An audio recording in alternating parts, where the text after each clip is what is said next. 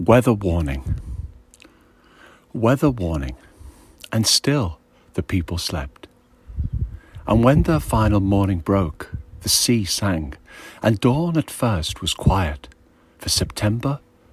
September was hidden in the days of August, and the sun had caught his sleeve of sky upon a branch and waited.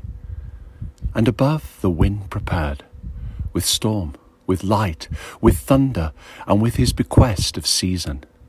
The clouds from the west raced, stopped, and steepened, and the wind brought the first of rain across in shields and tearing through the thinning burn of forests that in his dreams had awakened. And still the people slept. And over their homes and little pockets of houses and trees, they bent and twisted the sky the leaves flew, the branches flailed, and left the edges marked with memory, the shreds of tides that fell in rumbles across the shrinking land.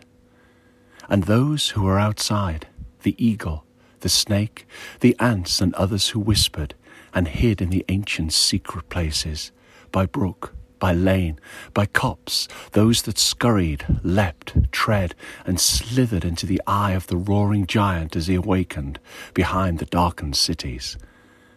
And still, beneath them, people slept, and still came the emptying wind to the world. And above the lid and dream of sky, the storm blinked and blinded, wreathed, writhed, and struggled, bound by his lack of sight, and had cause only to rage and remember, the storm forgot his way back to his cave.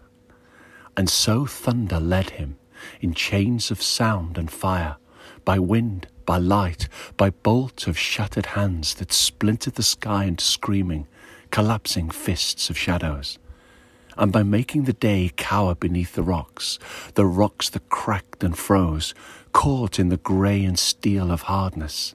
The hardness that pressed in rain fell upon the beaten drum of earth. And so it was at last the people dreamed of being awakened. But behind their dreams, too late, darkness came again and knocked again and again upon their awakening. And although the sun waited, and September remained, hidden and laden in the wealthy heart and hand, beneath the husk that August must crack and break into pieces. The people finally left their homes of time and looked beyond themselves.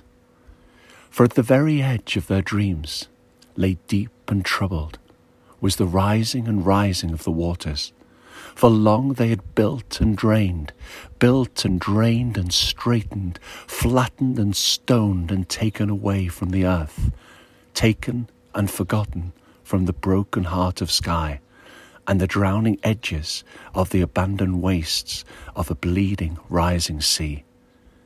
And the people who had slept were awakened. But late it was, the earth tilted and wept, too many tears for the rivers to hold too many tears, for the sky was warm, and the clouds were full and fuller, and larger than the burning, the sun, and the passing blue of sky remembered. For the storm was too large, the caves blocked, the people lost in thoughts and thinking, trapped in their own caverns, seeing only their figures, lonely, single dancing shadows, and light upon their prison walls. For everything outside had been forgotten. And though the people were watchful, seeing the world without beyond the eye of themselves at last, the waters were in flood. And August wept, for July anyway was drowned, drowned and dead and gone, and only September felt the shaking of the cracks and silence.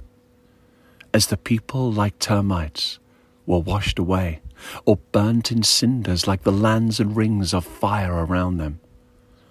And the people denied they had slept too long, and instead told each other the just so stories and built the walls around them, while the earth counted in seasons, in time, and unthinkingly wished them away.